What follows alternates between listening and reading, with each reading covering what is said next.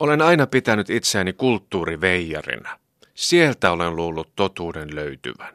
Jos joku on istunut ringissä vieressäni ja sanonut, että talousasiat ovat lähellä sydäntäni, olen siirtynyt hänen sydämensä läheltä ja takamuksensa läheltä kauemmaksi. Kuinka väärässä olen ollutkaan. Onneksi tässä keski tolkku pääsee valumaan jo kuivuneeksi luultuja kyynelkanavia pitkin takaisin aivojen poukamaan.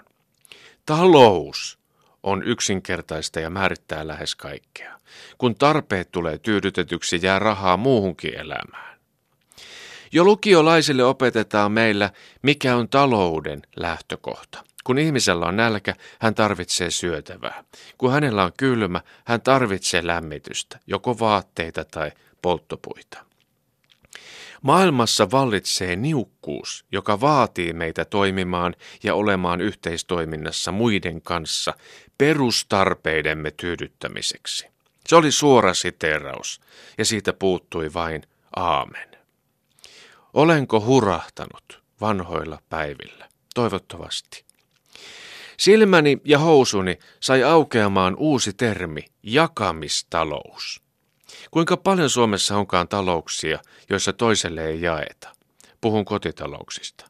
Mieluummin pihdataan miettimättä seurauksia. Ollaan kasvettu erilleen, vaikka ei enää edes muisteta niitä hikisiä hetkosia, milloin oltiin yhtä, syvällisessä yhteydessä.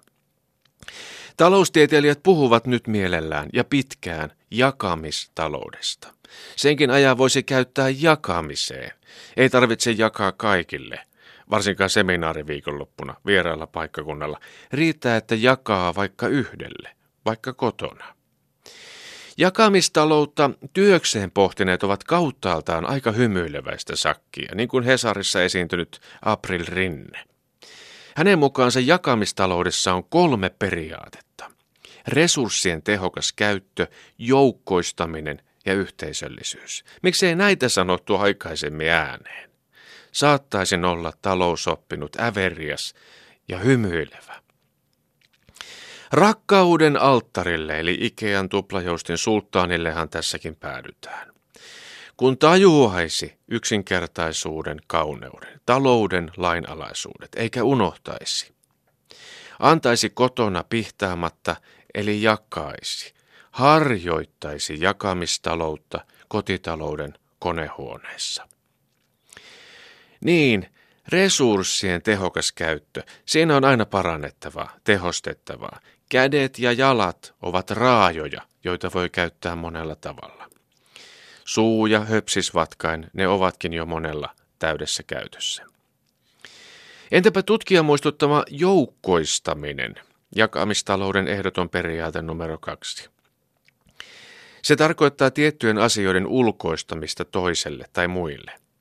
Esim. että murheet kannattaa opetella sänkyy hypätessä ulkoista muiden tuntemattomien omaisuudeksi, ainakin vartiksi. Itsensä hyväily kannattaa ulkoistaa tai joukkoistaa kumppanilleen, ainakin osittain. Kokeile.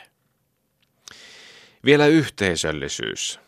Sitähän siinä rakennetaan. Hikipäässä.